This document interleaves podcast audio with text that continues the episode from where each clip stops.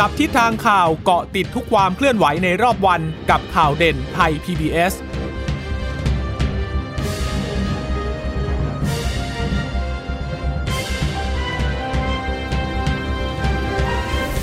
วัสดีค่ะ สวัสดีค่ะ ต้อนรับคุณผู้ฟังสู่ข่าวเด่นไทย PBS นะคะ พบกันเป็นประจำทุกวันจันทร์ถึงศุกร์บ่ายๆ แบบนี้ค่ะ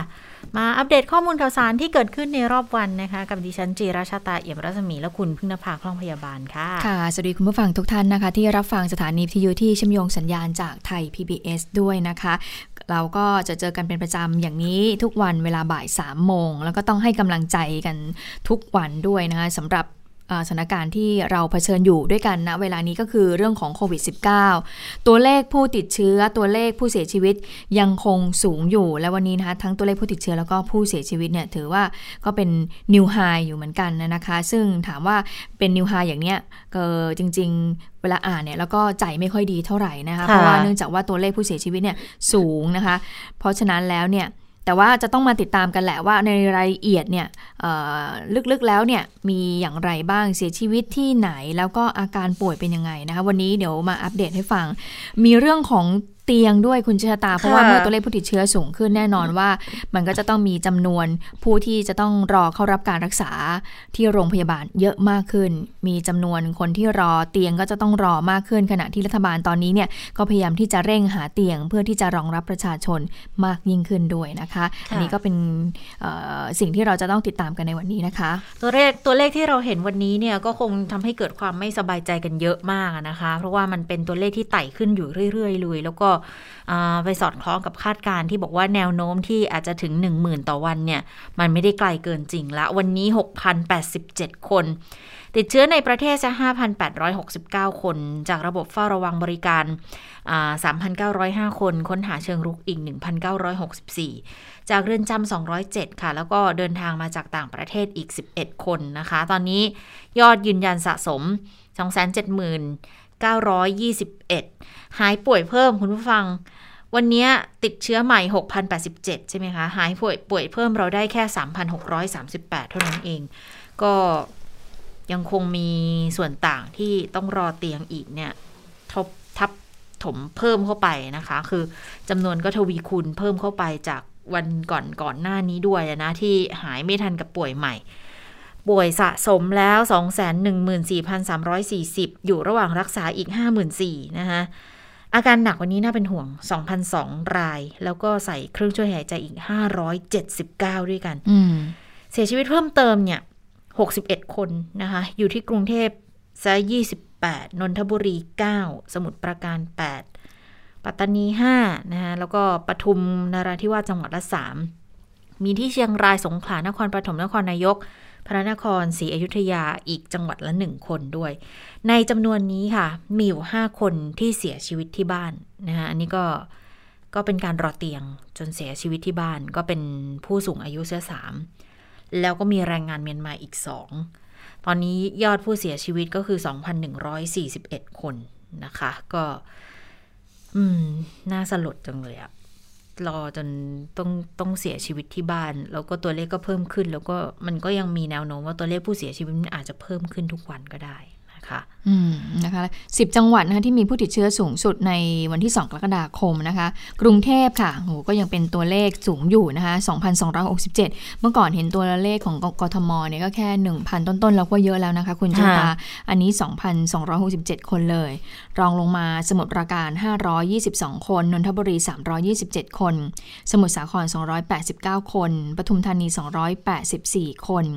ชนบุรี 222 คนนะคะก็เป็น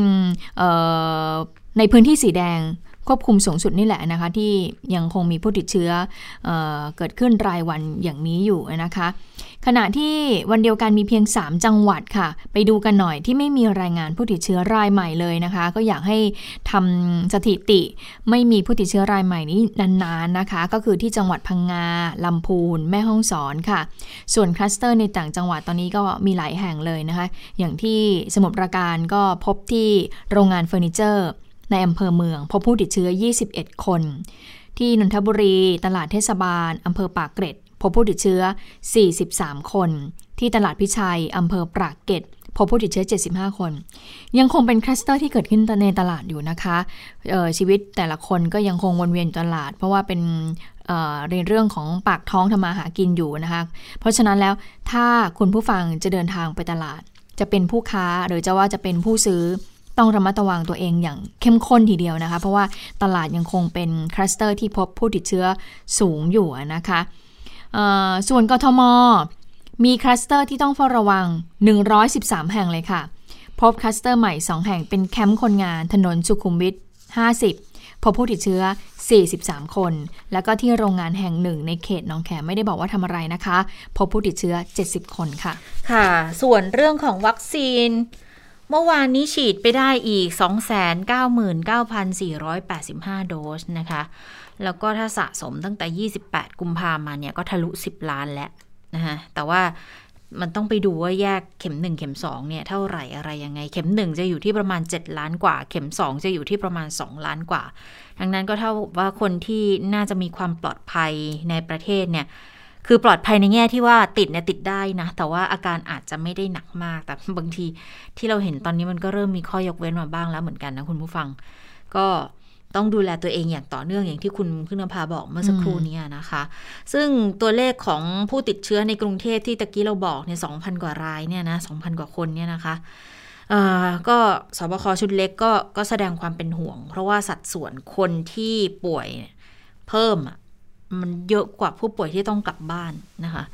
ก็บอกว่านายกเองก็เป็นห่วงเรื่องเตียงที่ต้องใช้เวลารอเตียงเหมือนกัน ก็เลยสั่งการ ก็ต้องจัดหาเตียงเพิ่มอย่างเร่งเร่งด่วน ศักยภาพในการจัดการเตียงก็จะต้องเร่งรัดมาตรการแยกกักตัวในชุมชน หรือว่า community isolation และหลังจากที่เริ่มมีการกักตัวที่บ้านพักหรือว่า home isolation ขึ้นมาใช้แล้วเหมือนกันแล้วนะคะออตอนนี้เนี่ย บอกว่าบ่ายสองผู้ว่ากทมจะประชุมกับหน่วยงานที่เกี่ยวข้องเพื่อหารือแนวทางดังกล่าวนี้ละ แล้วทางคณะกรรมการควบคุมโรคของกระทรวงสาธารณาสุข กับปลัดกระทรวงก็พูดเรื่องของแนวทาง การเพิ่มเตียงทุกระดับสีเหมือนกันนะคะ ซึ่งอย่างโรงพยาบาลบุษราคำเนี่ยเขาบอกทำได้ทันทีนะคะแล้วก็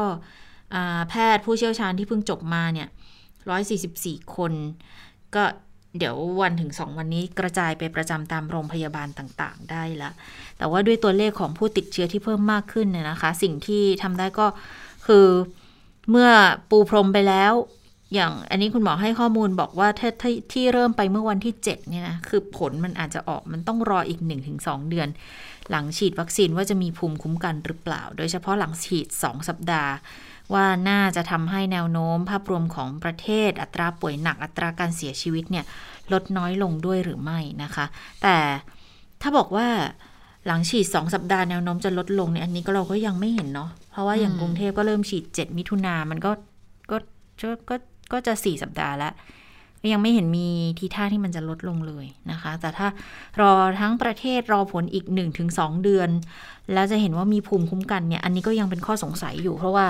เราได้เห็นจากบุคลากรทางการแพทย์นะ ที่เขาฉีดไปเมษายนใช่ไหมคะก็สองเดือนเนี่ยเขาเริ่มมีการติดเชื้อมาอีกแล้วเลยเลยไม่รู้เหมือนกันว่าเราจะต้องมองไปทางไหนกันบ้างแล้วเนี่ยตอนนี้นะค่ะ ซึ่งตัวเลขผู้ติดเชื้อที่สูงทำลายสถิติในเช้าวันนี้นะคะก็มีผู้สื่อข่าวไปสอบถามจากทางผู้อำนวยการสปกสปคพลเอกนัทพลนาคพานิชนะคะโดยพลเอกนัทพลก็บอกว่าก็ยอมรับนะในสัปดาห์หน้าเนี่ยตัวเลข ผู้ติดเชื้อรายใหม่ก็จะสูงขึ้นอีก ก็เป็นไปตามการประเมินของหน่วยงานที่เกี่ยวข้องที่ได้ประเมินเอาไว้ แต่ก็จะพยายามเร่งรัดการฉีดวัคซีน ให้กับประชาชนมากขึ้น เมื่อมีวัคซีนเข้ามาก็จะเร่งฉีดให้เร็วที่สุดทีเดียวนะคะ นอกจากนั้นก็คาดการว่าสถานการณ์เนี่ยมันจะเป็นไปอย่างนี้อีกสักระยะหนึ่ง เพราะฉะนั้นแล้วก็ขอความร่วมมือประชาชนในเรื่องของการเว้นระยะห่างด้วยไปฟังเสียงของพลเอกนัทพลนาคพาณิชกันค่ะ ประเมินก็ก็แนวแนวนั้นนะครับ แต่ก็พยายามที่จะเร่งรัดในเรื่องการฉีดวัคซีนให้เร็วขึ้นนะครับ และให้มากขึ้น คือไม่ได้ฉีดแบบลักษณะที่ว่าฉีดไปเรื่อยๆนะก็คือมาแล้วก็เร่งฉีดให้ให้เร็วที่สุดนะครับ แล้วก็คาดว่าถ้าสถานการณ์อาจจะเป็นอย่างนี้อีกสักระยะหนึ่งนะครับ แล้วก็จะพยายามขอที่จะให้พี่น้องประชาชนนะครับ ขอความร่วมมือพี่น้องประชาชนนะครับ ในการที่จะให้ความร่วมมือในมาตรการส่วนบุคคลนะครับ ในเรื่องการเว้นระยะห่างการสวมหน้ากาก เพราะว่าทางสื่อมวลชนก็คงพบว่าหลังจากที่เราปิดแคมป์ไปแล้วเพราะนั้นกลุ่มแรงงานต่างด้าวเนี่ยเขาก็อยู่นิ่งแล้ว เพราะฉะนั้นจำนวนตัวเลขที่มากขึ้นเนี่ยก็อาจจะเกิดจากในการเคลื่อนไหวของคนทั่วไปในสังคมนี่แหละนะฮะเพราะนั้นเราก็คงต้องขอความร่วมมือพี่น้องประชาชน อันนี้ต้องเน้นย้ำนะครับว่าไม่ใช่ว่าพอตัวเลขอย่างนี้แล้วก็มาโทษประชาชนนะครับ คือเป็นการขอความร่วมมือครับ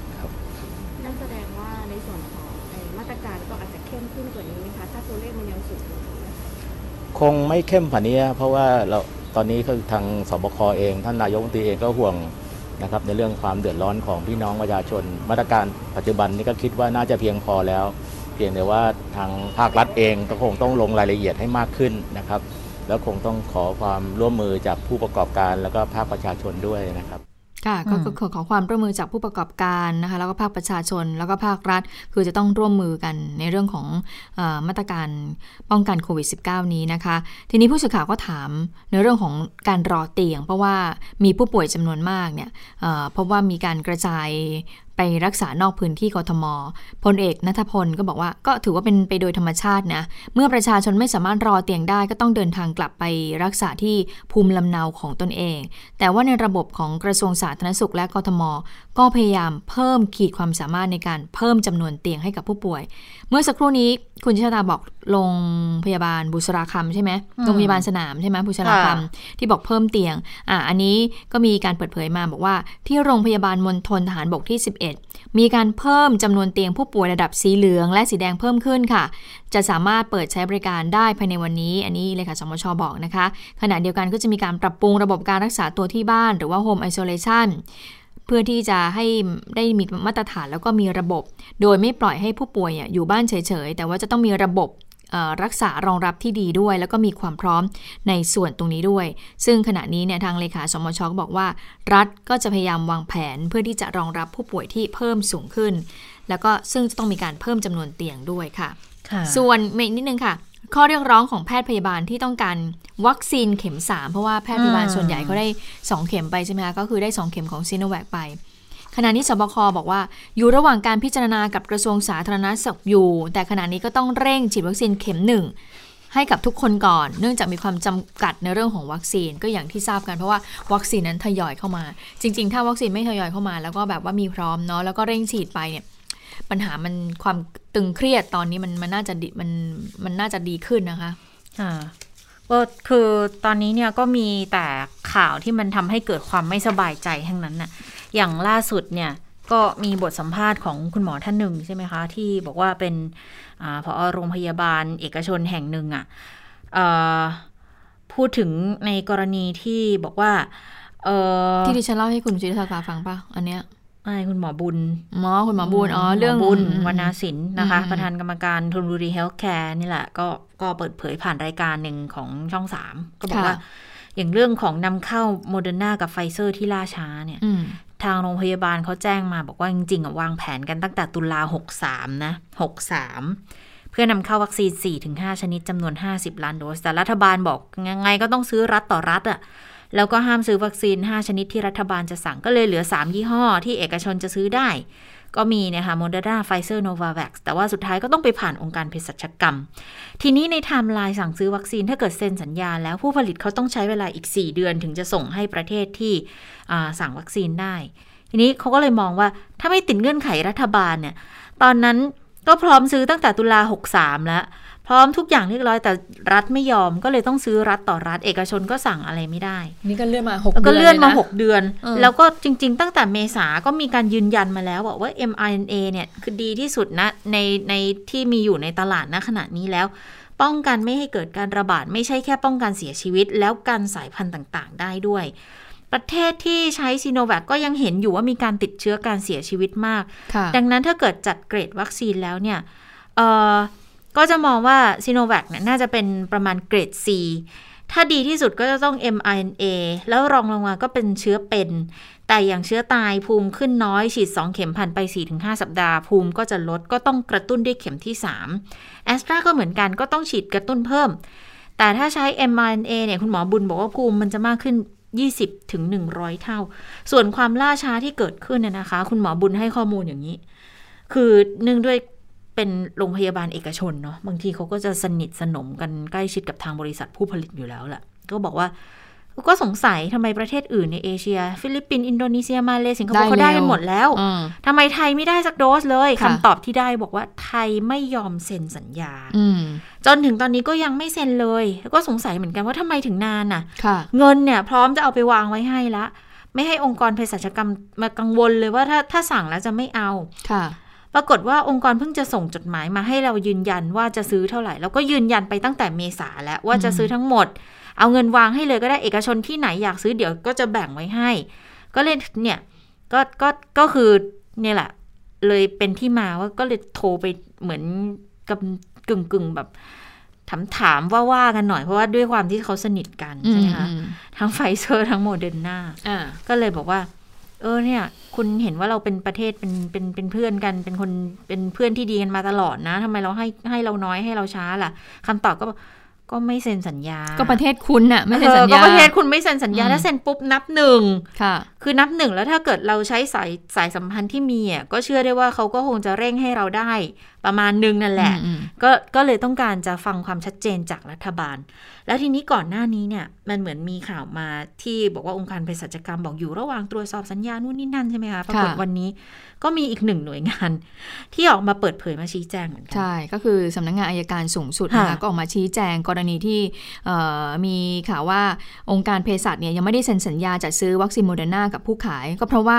เอ่อการตรวจร่างสัญญาจัดซื้อวัคซีนโมเดอร์นาเนี่ยมันยังคงค้างอยู่ที่สำนักงานอัยการสูงสุดเป็นเวลาหลายเดือนแล้วอืมทีนี้เมื่อพูดอย่างนี้ขึ้นมาเนี่ยทางสำนักงานอัยการสูงสุดก็เลยต้องจะขึ้นเหมือนกัเออออกมาชี้แจงแหละบอกว่า ข่าวนี้เนี่ยไม่มีมูลความจริงเลยนะ ไม่เคยมีหน่วยงานใด หรือองค์กรใดเนี่ยส่งร่างสัญญา เกี่ยวกับการจัดซื้อวัคซีนโมเดอร์นามาให้กับทางสำนักงานอัยการสูงสุดพิจารณาตรวจร่างแต่อย่างใดเลย โดยที่ผ่านมาสำนักงานอัยการสูงสุดเนี่ยเคยได้รับการร้องขอจากองค์การเภสัชกรรม ให้ตรวจร่างสัญญาจัดซื้อวัคซีนซีโนแวค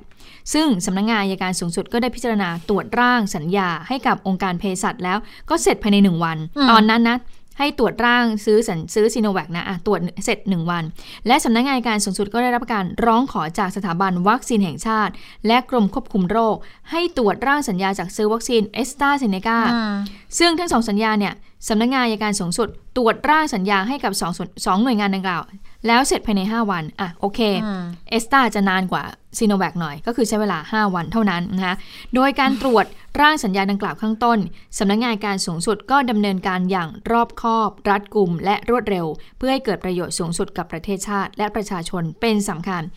ดิฉันว่าเดี๋ยวช่วงเย็นวันนี้เออค่ำต้ๆอวันงรนี้อเลยว่า องค์การเภสัชจะต้องจะออออกกมามายังไงบ้างอืมเพราะว่าก่อนหน้านี้ก็เหมือนจะออกมาก็ให้ไทม์ไลน์ที่ก็เหมือนชัดเจนดี ยืนยันมาตลอดว่าก็ตุลาคมถึงประมาณมกราปีหน้าค่ะแต่เราก็ได้เห็นมาแล้วว่าข่าวจากทางสิงคโปร์ซึ่งเป็น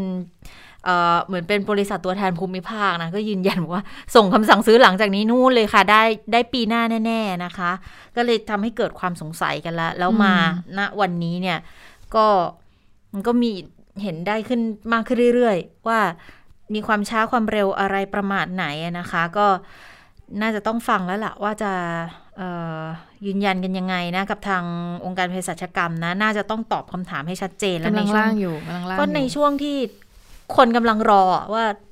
ก็ขนาดว่าไม่เอามาให้ฟรี ฉันจ่ายตังค์เองก็ได้ คนก็คนฉันก็ก็ยัแห่งไม่เข้าไปได้เลย ก็คนแห่เข้าไปจอง จ่ายตังค์ด้วยเออแล้วก็ระบบก็ล่มด้วย มีหลายที่ระบบร่มด้วย ไม่สามารถที่จะเอ่อจนตอนนี้จ่ายไม่ได้แล้วเพราะเขาเออออาจจะต้องตัดล็อตเพื่อให้ดูเช็คยอดก่อนนู่นนี่นั่นนะนะคะ สรุปว่าเป็นยังไงก็ไม่รู้อะแต่ว่าตอนนี้ก็ก็เริ่มจ่ายตังค์กันไปบ้างแล้ว เรื่องราคาก็เพิ่งจะชัดมาว่าเคาะอยู่ที่พันหนึ่งตอนนี้ก็รู้สึกว่าทางอ่า สมาคมโรงพยาบาลเอกชนปรับราคาลงอีกรอบหนึ่งแล้วนะคะ เหลือ 3 0 0 3คือเหลือเท่าไหร่ก็ช่างเถอะตอนเนี้ย เอาให้ให้รู้ก็แล้วกันว่าจะได้เมื่อไหร่ คือตอนนี้คนอยากรู้มากเลยตกลงแล้วตอนนี้สัญญาเนี่ยมันมันเซ็นไปยังถึงไหนมัอะเซ็ถึนงไหนแล้วคือแล้วก็ถึสั่งงไหนแล้ว แล้วก็มีออเดอร์เนี่ยไปให้ไปกับให้ผู้ขายหรือยังโเพราะว่าเอ่อ จำได้ไหมเพราะก่อนอันนี้โมเดอร์นาเคยออกมา บอกว่าถ้าเกิดว่าซื้อตอนไหนนะหลังหลังจากนี้ไปไม่รู้ดิฉันจำตัวเลขไม่ได้ แต่ว่าจะได้ช่วงปี 65 แล้วนะ คือจะไม่ได้ภายในปี 64 นะ เพราะฉะนั้นเนี่ยเราก็ก็หวังว่าหวังใจว่านะคะว่าถึงแม้สมมุติว่าถ้ามันยังไม่ได้มีการส่งสัญญา แต่ว่าการแสดงความประสงค์ของไทยไปยังผู้ขายก็คือบริษัทโมเดอร์นาเนี่ยก็น่าจะรู้แหละว่าเราต้องการวัคซีนยังไง อย่างน้อยก็น่าจะเก็บ กักให้เราบ้างนิดนึงสำหรับคำสั่งซื้อที่เรามีก่อนหน้านี้ แต่ว่าร่างสัญญาค่อยตามไปทีหลังดิฉันหวังว่าอย่างนั้นนะ แล้วก็คาดหวังว่าจะได้ภายในปีนี้ตามที่องค์การเภสัชนั้นได้ออกมาบอกไว้บอกว่า ตุลาคม จนถึงเดือนธันวาคม หรืออย่างช้าก็คือต้นเดือนมกราคมปีหน้า ตอนแรกตุลาคมก็ว่าช้าแล้วเนาะเพราะฉะนั้นเลื่อนไทม์ไลน์ออกไปอีกก็ คือตุลาช้าไหมช้าอยู่แล้วแหละ เพราะถ้าจริง ๆ ถ้าเกิดว่าทำตามที่โรงพยาบาลเอกชนเขาเสนอมาตั้งแต่ปีที่แล้วป่านนี้ก็ฉีดกันครบไปแล้วสำหรับคนที่จ่ายตังค์จองนะ ก็เลยก็ก็เป็นข้อสงสัยอยู่เหมือนกันว่ามันเกิดอะไรขึ้นนี้ต้องมาดูทางผอสถาบันวัคซีนแห่งชาตินะคะนายแพทย์นครเปรมศรีวันนี้เนี่ย ก็ออกมาให้ข้อมูลเหมือนกัน ก็ยอมรับบอกว่าทางกระทรวงก็พยายามจัดหาวัคซีนจากแหล่งอื่น เพื่อให้เป็นไปตามเป้าในไตรมาสที่ 3 แหละ เพราะว่าเดี๋ยวก็จะก็จะมีซีโนแวคนั่นแหละ เข้ามาอีก 10 ล้านโดสต่อเดือน แล้วซีโนฟาร์มเข้ามาเพิ่มแต่ซีโนฟาร์มก็จริง ๆ เอามารวมไม่ได้เนาะเพราะมันเป็นเป็นเป็นตัวเลือกใช่ไหมคะไตรมาสที่ 4 แอสตราจะได้มาอีก 20 ล้านโดส ซึ่งก็เป็น question mark เอาไว้นะว่า ขนาดของมิถุนายนที่บอกว่าจะได้ 6 ล้านก็ยังเพิ่งครบไปครบเห็นของกันหรือยังก็ไม่รู้นะคะ แล้วก็ที่บอกกรกฎาสิบล้านเนี่ยเราจะได้ชัดเจนหรือเปล่าก็ยังไม่รู้นะไตรมาสสี่บอกว่าจะเข้ามาอีก 20 ล้านโดส ส่วนการสั่งจองจากไฟเซอร์เนี่ยไฟเซอร์อันนี้ส่งไปแล้วนะคะตั้งแต่ต้นเดือนมิถุนายน 20 ล้านโดส ก็อาจจะนะอาจจะได้รับในไตรมาสที่4ไฟเซอร์นี่รู้สึกจะให้ให้เด็กอะ ใช้ให้ให้เด็กให้เด็กฉีดให้เด็ก 12ถึง18 ปีนะคะ ก็บอกว่าออตอนนี้เนี่ยกำลังดูสัญญาประเทศสั่งซื้อจะเสียเปรียบที่ต้องพิจารณาให้รอบคอบผ่านอายการผ่านคอรมอคุณหมอนครยอมรับว่าประเทศไทยมีการจองวัคซีนช้ากว่าประเทศอื่นทำให้เราได้รับวัคซีนช้ากว่าหลายประเทศ อันนี้คำถามก็ต้องย้อนกลับไป ตอนก่อนหน้านู้นด้วยเหมือนกันเนาะว่า ว่าทำไมถึง อืมอย่างที่มีการวิพากษ์วิจารณ์กันอะแทงม้าตัวเดียวเบอร์เดียวบ้างหรืออะไรบ้างเงี้ยนะว่ามันเกิดขึ้นในลักษณะนั้นแล้วแล้วการแก้ไขปัญหาเนี่ยในช่วงที่ผ่านมาตั้งกี่เดือนเนี่ยเป็นยังไงบ้างนะคะ แต่ว่าสิ่งที่เกิดขึ้นณขณะนี้ก็คือยอมรับแล้วแหละว่าช้ากว่าประเทศอื่น เราก็เลยได้วัคซีนช้ากว่าประเทศอื่น แต่สิ่งที่ทำก็คือกำลังศึกษาการกระตุ้นภูมิคุ้มกันต่อวัคซีนเชื้อตายในเด็กอายุ 12-18 ปี แล้วก็ศึกษาเพิ่มเติมถึงประสิทธิภาพของวัคซีนไฟเซอร์ กรณีที่จะเอามาฉีดให้เด็ก เพราะว่าไปเจอว่าเด็กอายุระหว่าง 12 ถึง 17 ปีฉีดเข็มที่ 2 บางคน มีรายงานภาวะกล้ามเนื้อหัวใจอักเสบ แล้วก็เกิดในเด็กผู้ชายมากกว่าผู้หญิง ดังนั้น ถ้าจะเอาไฟเซอร์เข้ามาฉีดนะคะก็ต้องศึกษาเพิ่มเติมด้านความปลอดภัยก่อน ส่วนการจัดหาวัคซีนก็มีด้วยกัน 2ส่วน คือแผนการจัดหาวัคซีนและการขยายศักยภาพการฉีดวัคซีน ทั้งสองส่วนยังทำต่อเนื่องแต่ปัญหาที่เจอก็คือส่งมอบวัคซีนช้า ถึงแม้ว่าแอสตราผลิตในไทยก็จริง แต่เขาก็ต้องส่งไปประเทศอื่นที่เขาก็จองวัคซีนแอสตราด้วยเหมือนกันนะคะตอนนี้เนี่ยวางแผนกับแอสตราในเรื่องของการส่งมอบวัคซีนกรมควบคุมโรคส่งแผนไปที่แอสตราแล้วค่ะ แล้วก็พิจารณาจากกำลังการฉีดที่หวังจะให้ได้ถึง 10 ล้านโดส โดยหวังว่าจะได้รับการจัดสรรจากแอสตราเซเนกาแต่ไปดูสถานการณ์ไปดูความเป็นจริงกำลังการผลิตของสยามไบโอไซเอนซ์อยู่ที่ 180 ล้านโดสต่อปี เฉลี่ยอยู่ที่ 15 ล้านโดสต่อปีนะคะเออต่อเดือนต่อเดือน ช่วงแรกของการฉีดวัคซีนเนี่ย บอกว่าผลิตไม่เต็มกำลัง ตอนนี้กำลังไต่ระดับสูงขึ้น ก็คาดการณ์ว่าสักกรกฎาสิงหาค่ะแอสตราน่าจะได้ 16 ล้านโดสต่อเดือน แต่ว่าก็อย่างที่บอกก็ต้องส่งมอบไปประเทศอื่นด้วย ตามการคำสั่งมาเหมือนกันนะ ดังนั้นกรกฎาคมอาจจะได้ไม่ถึง 10 ล้านโดส อ้าวเหรอ เออ เบื้องต้นได้รับแจ้งจากรองประธานแอสตราบอกว่าไทยจะได้เดือนละ 6 ล้านโดส ก็ต้องไปหาจากที่อื่นเพิ่ม ก็ก็ยากเพราะว่าทุกประเทศต้องการกันหมดแล้วไทยก็ระงงับการส่งออกวัคซีนที่ไทยผลิต ถ้าเกิดไปทำอย่างนั้น เดี๋ยวจะไปกระทบต่อความสัมพันธ์ระหว่างประเทศ ส่วนการกระตุ้นเข็ม 3 ก็บอกว่าตอนนี้โรงโรงเรียนแพทย์กำลังศึกษาว่าจะเพิ่มระดับได้ยังไง มีความจำเป็นมากน้อยแค่ไหน แล้วถ้าจำเป็นเนี่ยอาจจะให้กลุ่มเปราะบางก่อนนะคะ ก็ อืมวันนี้มีคุณหมอหลายท่าน คุณหมอโสพลเมฆทน ที่ปรึกษารัฐมนตรีสาธารณสุข คุณหมอทวีโชติพิยสุนนท์ผู้ทรงคุณวุฒิในคณะกรรมการโรคติดต่อแห่งชาติ มีคุณหมอคำนวณอึ้งชูศักดิ์ ในแพทย์ผู้ทรงคุณวุฒิเชี่ยวชาญด้านระบาด แล้วก็คุณหมอนครเนี่ยค่ะ ร่วมแถลงข่าวกันว่า วัคซีนโควิดไทยจะเดินหน้าต่ออย่างไร ฟังดูแล้วโฮปไหม โฮปโฮปมาก less hopeless ค่ะ จริง ๆ วัคซีนเนี่ยเป็นคำตอบของของเรื่องนี้นะคะ แต่ว่าเนื่องจากวัคซีนเนี่ยก็ยังทยอยเข้ามาอยู่นะคะแล้วก่อนอันนี้ที่คาดการณ์กันว่ากรกฎาดิฉันจำได้ เมื่อก่อนดิฉันจะจำทำลายได้ว่า เขาบอกว่าจะเข้ามาเอสตราเซเนกาสิบล้านโดสใช่ไหมแต่เมื่อสักครู่นี้ที่คุณเจษตาบอกก็คือว่าไม่ใช่เอสตรานะคือวัคซีนทั้งหมดที่จะเข้ามาเนี่ยฉีดให้กับประชาชนน่ะสิบล้านโดสนะอะอันนี้ก็คือเป็นตัวเลขที่ คลาดเคลื่อนออกไปเนี่ยนะคะ ซึ่งตรงนี้นี่แหละ เชื่อว่าเป็นการปรับแผนแหละ แต่ให้ได้ให้คงได้ที่ 10 ล้านโดสต่อเดือนแต่ส่วนที่เสริมอะก็ก็จะเป็นซีโนแวคที่สั่งเข้ามาเพิ่มขึ้นเรื่อยๆ ทั้งๆทที่ตอนนี้ก็ค่อนข้างชัดแล้วว่าประสิทธิภาพเขาเป็นยังไงบ้าง ใช่ ก่อนที่จะไปเรื่องคำถามในเรื่องของประสิทธิภาพซีโนแวคว่าเป็นยังไงนะคะในเรื่องของเตียงอย่างที่บอกกันนะคะ เมื่อก่อนเนี่ยเราดูข่าวต่างประเทศ เราจะเห็นว่าอย่างเช่นที่อินเดีย หรือว่าที่ไหนๆก็ตามที่มีผู้ติดเชื้อมาก แล้วก็มักจะมีข่าวบอกว่าที่นู่นน่ะต่างประเทศอะเขาจะเลือกแล้วนะว่าเขาจะให้ใครอยู่ หรือเขาจะไม่ให้ใครอยู่พูดง่ายๆก็คือว่า จะเลือกแล้วแหละ แต่จริง ๆ แล้วก็คือว่าคงจะต้องมีการบริหารจัดการเตียงว่า เอ๊ะ คนนี้เนี่ยจะต้องให้เครื่องออใช้เครื่องช่วยหายใจด้วยไหม คนนี้ควรจะใส่ท่อไหม หรือควรนี้ไม่ใส่ควรจะไปอยู่ข้างนอก คือมันเป็นเเรื่องของการบริหารจัดการนั่นแหละ แต่จริง ๆ ก็คือพูดง่ายๆก็คือ เลือกว่าจะรักษาใครไม่รักษาใครนั่นเองเนี่ยนะคะ วันนี้ก็ดูเหมือนจะได้ยินเรื่องนี้ยอมรับเป็นไกล ๆ จากทางคุณหมออนุจิตนันนะคะ ซึ่งเป็นประธานราชวิทยาลัยอายุรแพทย์ ที่บอกว่าตอนนี้ทำใจลำบากจริง ๆ นะคะ แพทย์พยาบาลทำใจลำบากมาก ในการที่ต้องบริหารจัดการเตียง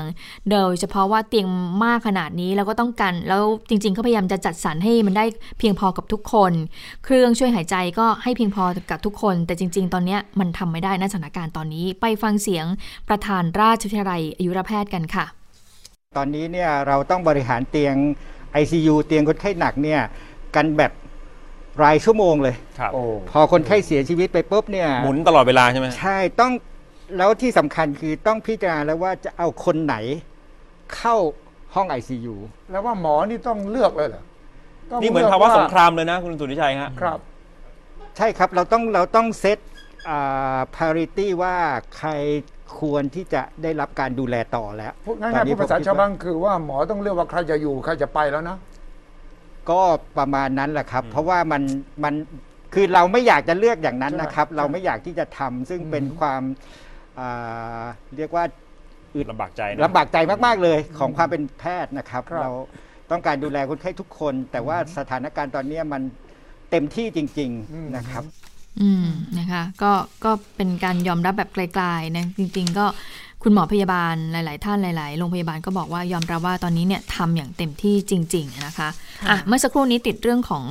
ซีโนแวคใช่ไหมคะคุณเจษตาเรื่องของประสิทธิภาพซีโนแวคที่มีการตั้งคำถามกันนะคะว่าซีโนแวคเนี่ยมีประสิทธิภาพมากน้อยแค่ไหน เพราะว่าหลาย ๆ ท่านแพทย์แพทย์หลาย ๆ ท่านก็ออกมาบอกแล้วนะคะว่าภูมิคุ้มกันเนี่ยมันอยู่ได้แป๊บเดียวมันอยู่ได้แป๊บเดียวประมาณหลังจากฉีดครบ โดสไปแล้วเนี่ยประมาณ 2 อาทิตย์ และหลังจากนั้นเนี่ยก็จะลดลง จะไม่สามารถที่จะต้านทานในเรื่องของเชื้อกลายพันธุ์ได้ โดยเฉพาะ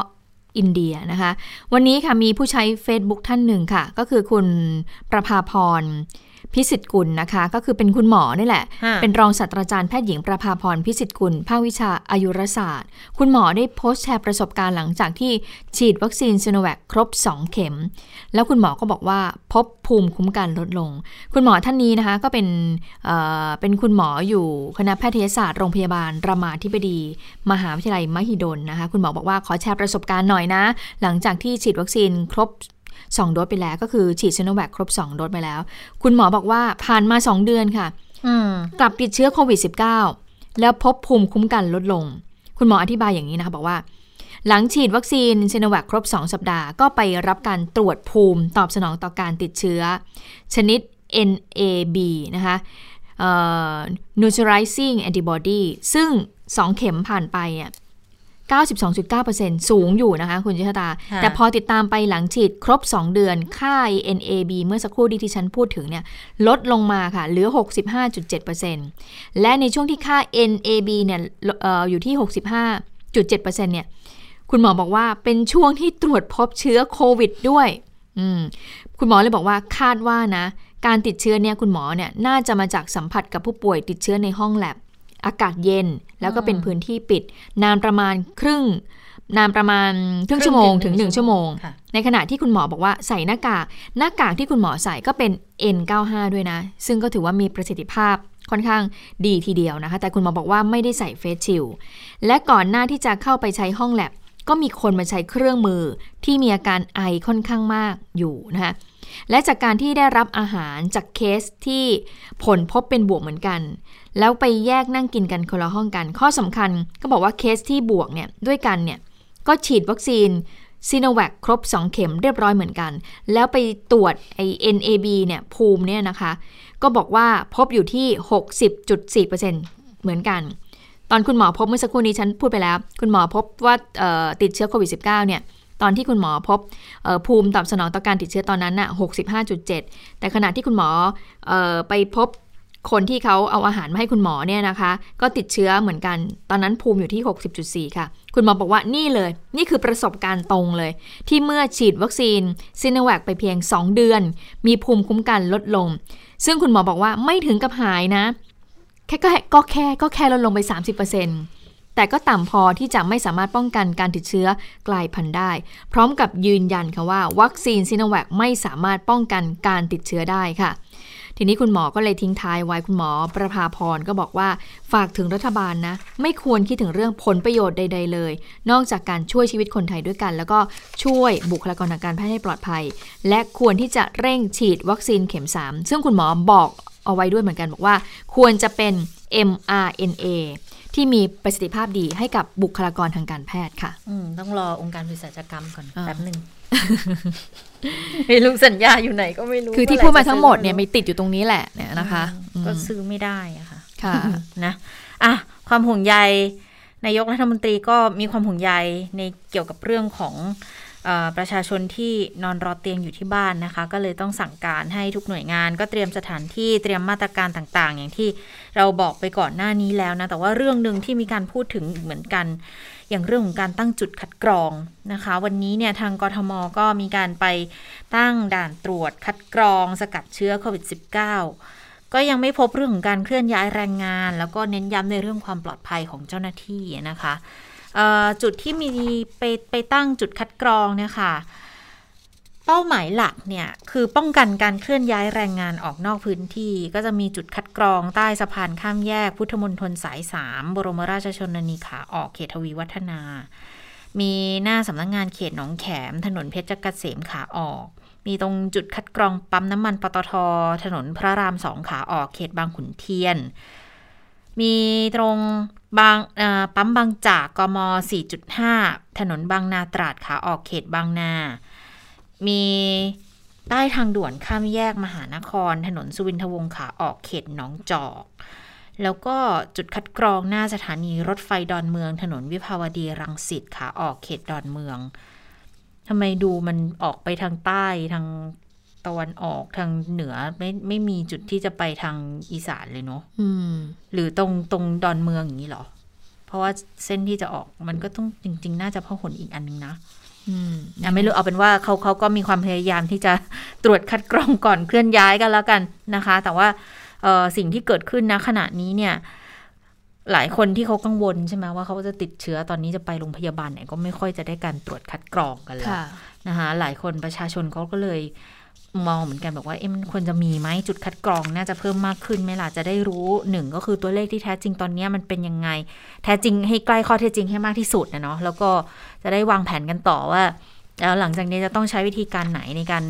ดูแลคนที่ติดเชื้อเพื่อไม่ให้ไปแพร่เชื้อต่อนะคะ ไปฟังข้อเสนอของประชาชนกันนิดนึงค่ะ อยากให้เพิ่มอีกอะ มันยังน้อยอยู่นะเออเพราะว่าเพิ่งตรวจไปน่าจะมาครั้งเดียวเอง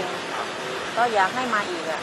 เพราะว่าป้าเองก็ยังไม่ได้ตรวจเลยถ้าเกิดเรื่องของกำลังที่เราจะเข้าไปตรวจเองตามโรงพยาบาลเนี่ยในส่วนตัวของเราอะคิดว่าเราเราเข้าไปได้ไหมเพราะว่ามันแพงอยู่นะ ค่าใช้จ่ายก็แพงอยู่นะตั้ง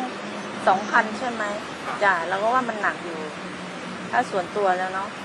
เพราะว่าหนักอยู่เพราะว่าทุกวันนี้ก็ค้าขายก็อย่างเงี้ย วันวันๆหนึ่งก็กำไรไม่เท่าไหร่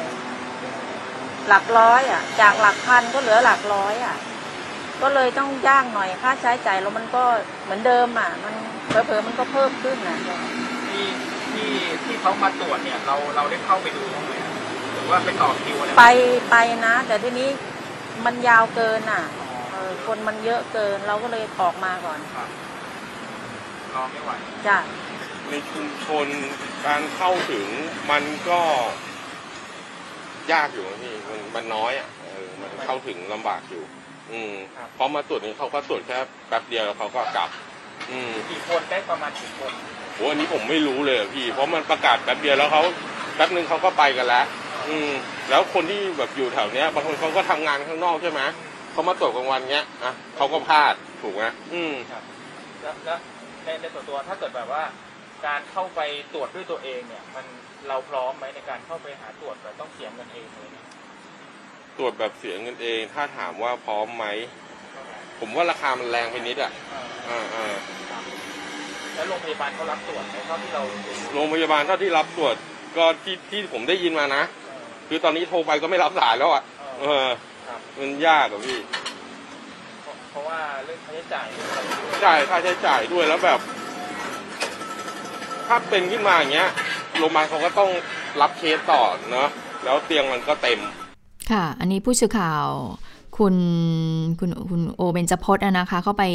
เออสอบถามประชาชนในพื้นที่เขตสัมพันธวงศ์นะคะซึ่งที่นั่นเนี่ยเขาก็มีการเอ่อตรวจคัดกรองให้กับประชาชนฟรีอยู่นะคะแต่ถึงแม้ว่าฟรีเนี่ยก็ยังมีประชาชนบางคนเนี่ยก็ตกหล่นก็ไม่ได้ไปตรวจคัดกรองเหมือนกัน ก็มีบางคนที่คุณเบนจพจน์เข้าไปสอบถามมาเหมือนกันแม่ค้าค่ะร้านค้านะคะเขาบอกว่าบางคนเขาก็บอกว่าเขาไม่ไปตรวจเพราะว่าร่างกายเขาแข็งแรง แล้วเขาก็แล้วจะให้ไปตรวจที่โรงพยาบาลเหรอในเมื่อร่างกายเขาแข็งแรง ถ้าจะไปโรงพยาบาลเขาก็มีความเสี่ยงอีกเขาก็เลยไม่ตรวจ อันนี้ก็เป็นเหตุผลหนึ่งนะคะ แต่เรื่องของเหตุผลหนึ่งที่เมื่อสักครู่จะได้ยินราคามันแรง อันนี้จริง ๆ คุณหมอธีรวัตรเนี่ยพูดมานานแล้วนะคะคุณชะตาบอกว่าในเรื่องของ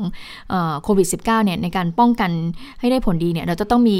เหมือนเป็นตู้โทรศัพท์เลยจำได้ไหมคะที่คุณหมอชอบบอกว่าในเมื่อเรามีตู้โทรศัพท์อย่างนั้นน่ะก็เหมือนกับว่าให้คนน่ะ ให้ประชาชนน่ะสามารถเข้าไปตรวจคัดกรองได้เองเลยว่าตัวเองเนี่ยติดเชื้อหรือเปล่า ในช่วงนั้นเนี่ยสถานการณ์โควิด -19 ยังไม่พีคมาขนาดนี้นะคะ ยังเป็นตัวเลขแค่ 2 หลัก หรือแม้แต่หลักเดียวอยู่ แต่คุณหมอก็พูดไว้นานแล้วเหมือนกันว่า ควรจะมีที่ที่ให้ประชาชนนั้นตรวจคัดกรองฟรีเขาจะได้รู้ว่าเขาเป็นไม่เป็นยังไงก็จะได้อ่อระวังอ่อระวังตัวแล้วก็เข้าสู่ระบบการรักษาโดยเร็วนะคะ แต่ว่า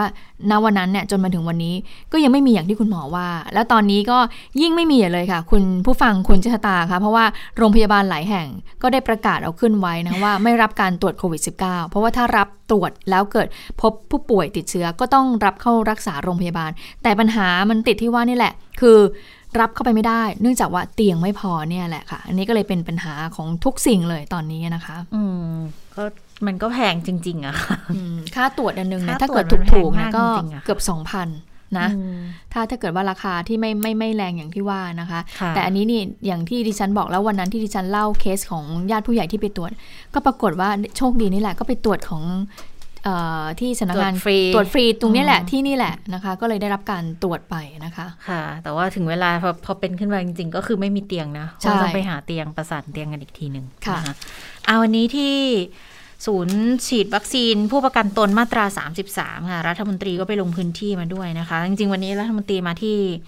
รัฐมนตรีสุชาติชมกลิ่นนะของกระทรวงแรงงานก็มาที่ไทย PBS เหมือนกันมาให้สัมภาษณ์กับรายการตอบโจทย์เดี๋ยวเดี๋ยวคืนนี้ติดตามกันได้นะคะ แต่ว่าก่อนที่จะมาที่ไทย PBS เนี่ยก็ไปตรวจเยี่ยม ศูนย์ฉีดวัคซีนของมาตรา 33 ที่บริษัทน้ำตาลมิตรผล อาคารเพลินจิตทาวเวอร์เอ่อเพลินจิตเซ็นเตอร์นะคะก็บอกว่า เรื่องของการฉีดวัคซีนเนี่ยมันเป็นวาระแห่งชาติ ก็เลยให้ทางสำนักงานประกันสังคม ช่วยเหลือผู้ประกันตนค่ะ ทั้งการตรวจคัดกรองเชิงรุก โดยกระทรวงแรงงาน ทางสปสก็บูรณาการกับกทมด้วย กับธนาคารกรุงไทยโรงพยาบาลเอกชน ในเครือประกันสังคมด้วยนะคะ ก็ได้รับความร่วมมือเป็นอย่างดีแหละแล้วก็มีการพูดถึงการฉีดวัคซีนให้กับผู้ประกันตนในเขตอุตสาหกรรมด้วยนะ เพราะว่าถ้าเกิด เป็นคลัสเตอร์ขึ้นมาที่นั่นก็จะเป็นเรื่องใหญ่นะ ไปฟังเสียงรัฐมนตรีสุชาติกันค่ะ วัคซีนมาตรา 33 เป็นวัคซีนที่ท่านนายกรัฐมนตรีได้เห็นความสำคัญ แล้วก็แบ่งเป็นสัดส่วนมาให้นะครับ เช่น วัคซีนมาล้านโดสสมมติเข้ามา 1 ล้านโดสเราอาจจะได้สักแสนหนึ่งแสนห้าก็ยังเป็นสิ่งหนึ่งที่พยุงให้ภาคธุรกิจเดินได้ ในช่วงแรกเราฉีดที่กทมเป็นหลัก ซึ่งเป็นแหล่งรวมของการแพร่ระบาดนะครับ แล้วก็ หลักๆ คือเรามีผู้ประกันตนอยู่3ล้าน7แสนกว่าคน ในส่วนนี้มีความต้องการวัคซีนเกับ 3 ล้านคนนะครับ เราฉีดได้วันนี้ไปแล้วประมาณเกือบ6แสนคนนะครับ วันนี้นะครับ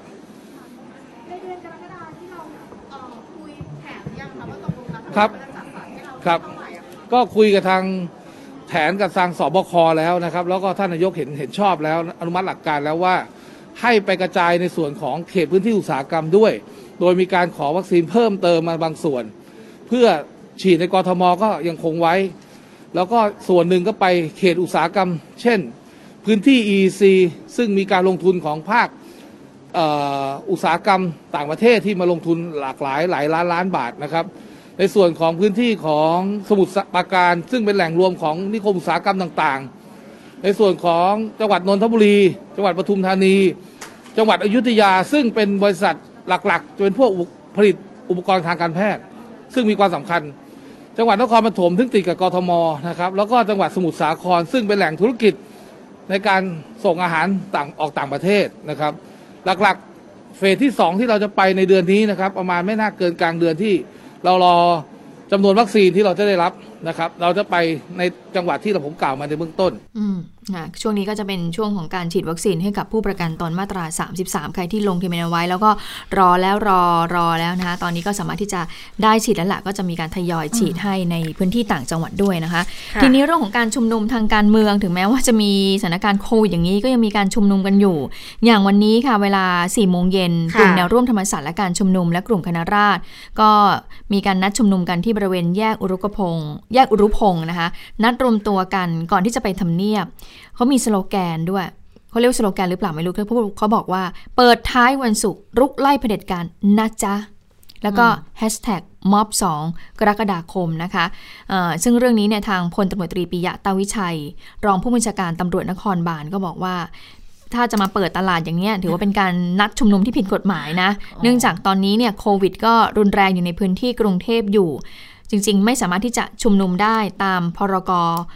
ฉุกเฉิน แล้วก็ค่ะตามประกาศของกทมนะ อันนี้ม็อบวันนี้ใช่ไหมม็อบพรุ่งนี้ก็มีด้วยใช่ไหมคะ ใช่ของคุณนิติธรล้ำเหลือนะคะ เวลาบ่ายสามก็แยกอุรุพงศ์เหมือนกัน แล้วก็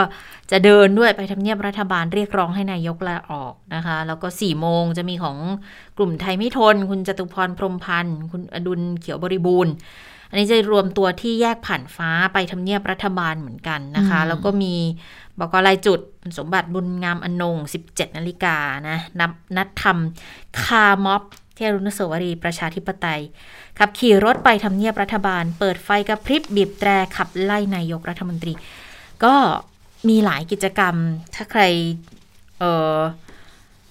จะบอกว่าใครสนใจไปรู้ก็ไม่น่าจะใช่ไม่ได้นะนะคะไม่ได้นะคะก็ก็รับฟังเป็นข้อมูลนะคะว่าจะมีกิจกรรมในลักษณะนี้อยู่ แต่อาจจะต้องประเมินในในหลาย ๆ เรื่องหลาย ๆ กรณีที่เกิดขึ้นณขณะนี้ด้วยเหมือนกันอะนะคะค่ะ เพราะว่าการนัดชุมนุมกันตอนนี้เนี่ยเอ่อรวมตัวมั่วมั่วสุมเกินกว่าอืม20 คน ทั้งแกนนำผู้ชักชวน ผู้ร่วมชุมนุมเป็นการกระทำผิดกฎหมายนะคะค่ะซึ่ง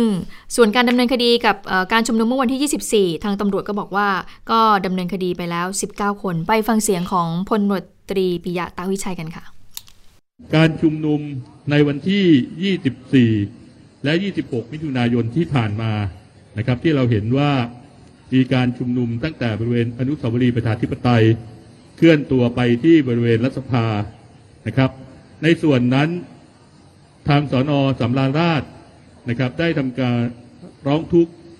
ดำเนินคดีกับผู้ต้องหา 19 คนนะครับ ในความผิดเกี่ยวกับพรกฉุกเฉินนะครับ พรบควบคุมโรคติดต่อ พรบจราจรทางบก พรบความสะอาดนะครับ แล้วก็พรบการใช้เครื่องกระจายเสียงนะครับ ซึ่งในวันพรุ่งนี้เนี่ยจะมีการออกหมายเรียกผู้ต้องหาทั้ง 19 คนมาดำเนินคดีตามกฎหมายนะครับ ในส่วนที่มีการชุมนุมกันที่บริเวณสกายวอล์กนะครับหน้าหอศิลป์ ในวันที่ 24 เช่นเดียวกันนะครับสอนอปทุมวันนะครับได้บันทึกภาพและเสียง และได้ร้องทุกข์ดำเนินคดีกับผู้ต้องหา 11 คนในขณะนี้ที่สามารถพิสูจน์ตัวได้นะครับ ในความผิดเช่นเดียวกันอ่า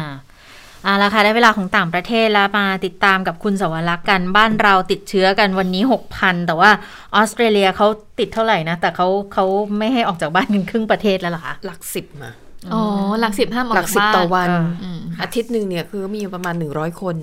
แต่สำหรับเขาก็ถือว่าเยอะแล้วนะคะ ก็เลยเป็นที่มาของการที่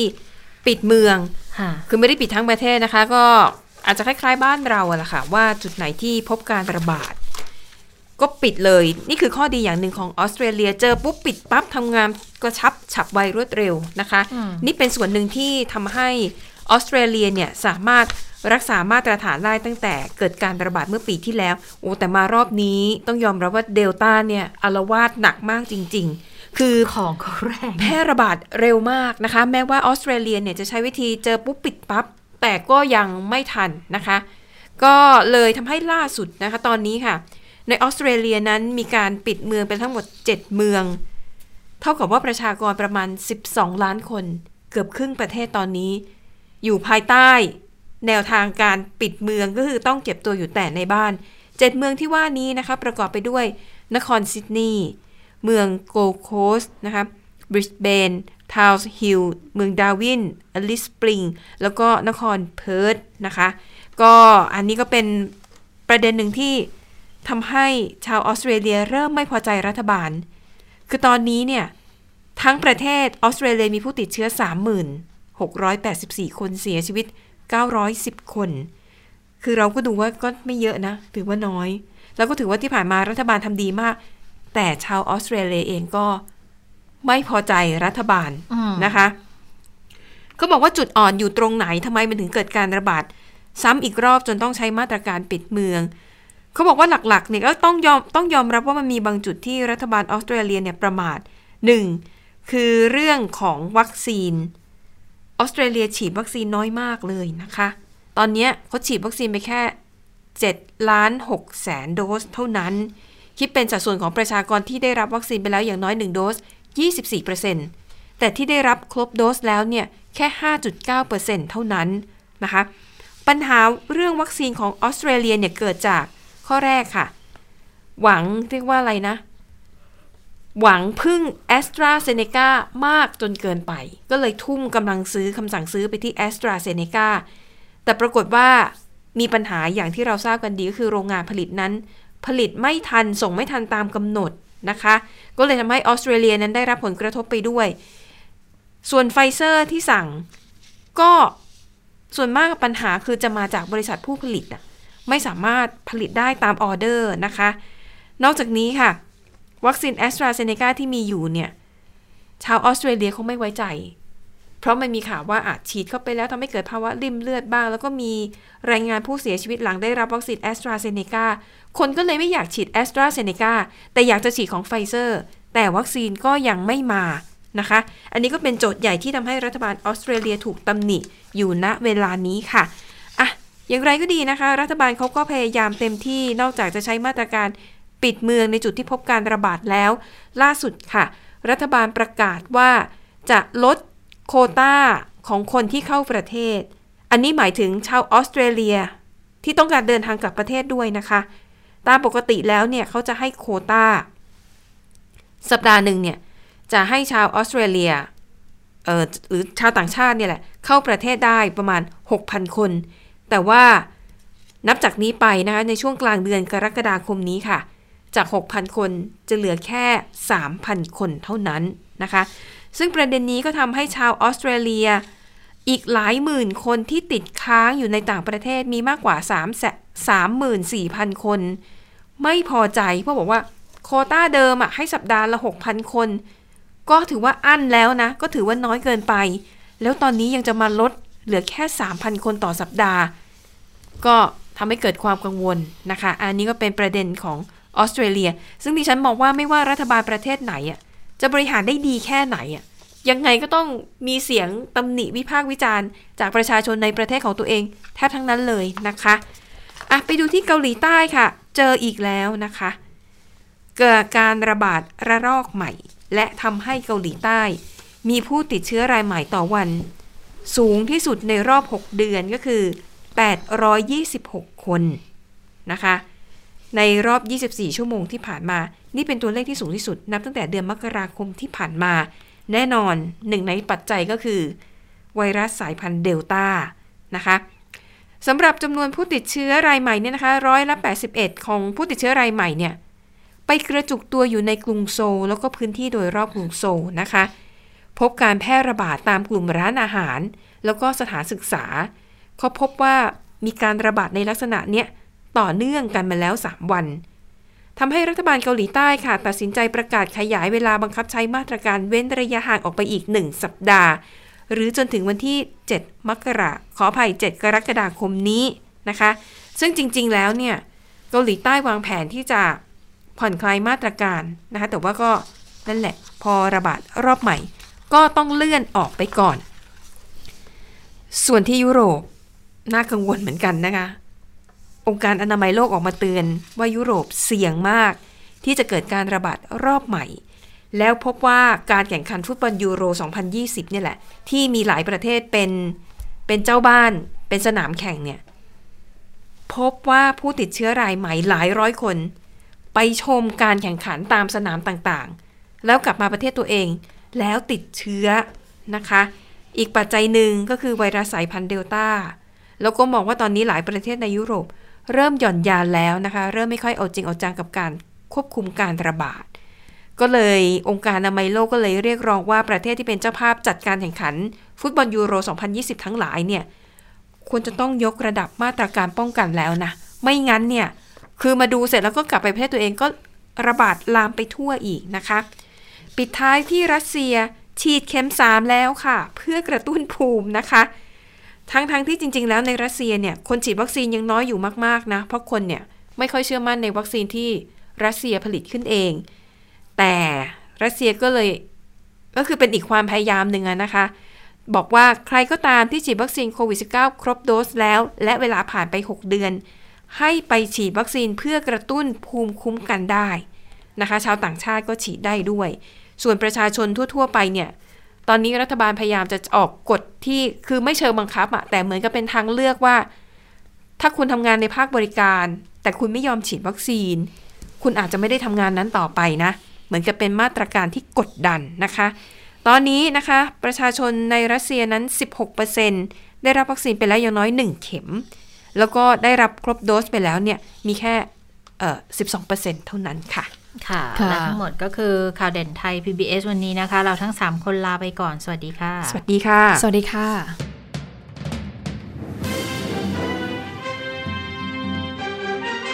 ติดตามข่าวเด่นไทย PBS ได้ทุกวันจันทร์ถึงศุกร์เวลา 15 นาฬิกา ทางไทย PBS Radio และติดตามฟังข่าวได้อีกครั้งทางไทย PBS Podcast